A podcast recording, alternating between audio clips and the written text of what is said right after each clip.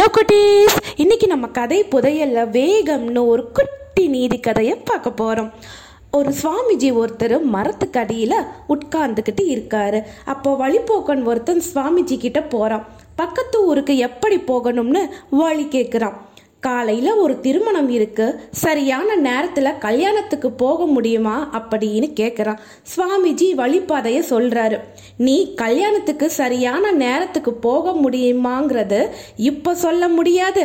அதோ அந்த பனைமரத்தில் ஒரு பனம் பழம் விழுந்து கிடக்குது. அதை எடுத்துட்டு வா அப்புறம் சொல்கிறேன் அப்படிங்கிறாரு. நம்மளோட அவசரம் தெரியாம சுவாமிஜி சொதப்புறாரே அப்படின்னு முணுமுணுத்துக்கிட்டே பணம் பழத்தை எடுத்துட்டு வந்தான் அந்த வழிபோக்கம் அதை கீழே வை அப்படின்னு சுவாமிஜி சொன்னார். முகூர்த்தம் எத்தனை மணிக்கு அப்படின்னு சுவாமிஜி கேட்டார்.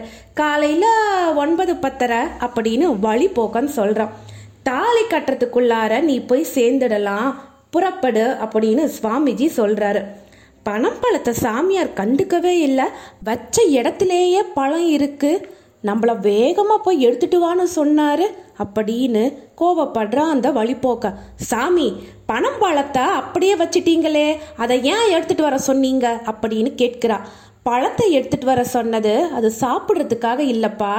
உன்னோட நடையோட வேகத்தை கணிப்பதற்காகத்தான் நீ எவ்வளவு வேகத்தில் நடக்கிறாங்கிறத தெரிஞ்சாதானே நீ கல்யாணத்துக்கு சரியான நேரத்துக்கு போக முடியுமான்னு சொல்ல முடியும். அப்படின்னு சொல்கிறாரு வெறும்னே உன்னை நடந்து காட்டுன்னா உனக்கு கோவம் வரும். அதுக்கு தான் இப்படி ஒரு வழியை கையாண்ட அப்படின்னு சொன்னாரா. அடடா இது தெரியாம சுவாமிஜி மேல நம்ம கோவப்பட்டுட்டோமே. அப்படின்னு தன்னை நொந்துக்கிட்டானா. அது மட்டும் இல்லை சுவாமிஜிக்கு நன்றி சொல்லிட்டு அவன் ஊருக்கு புறப்பட்டானா. சரியான நேரத்தில் கல்யாணத்துக்கும் போய் சேர்ந்தான்.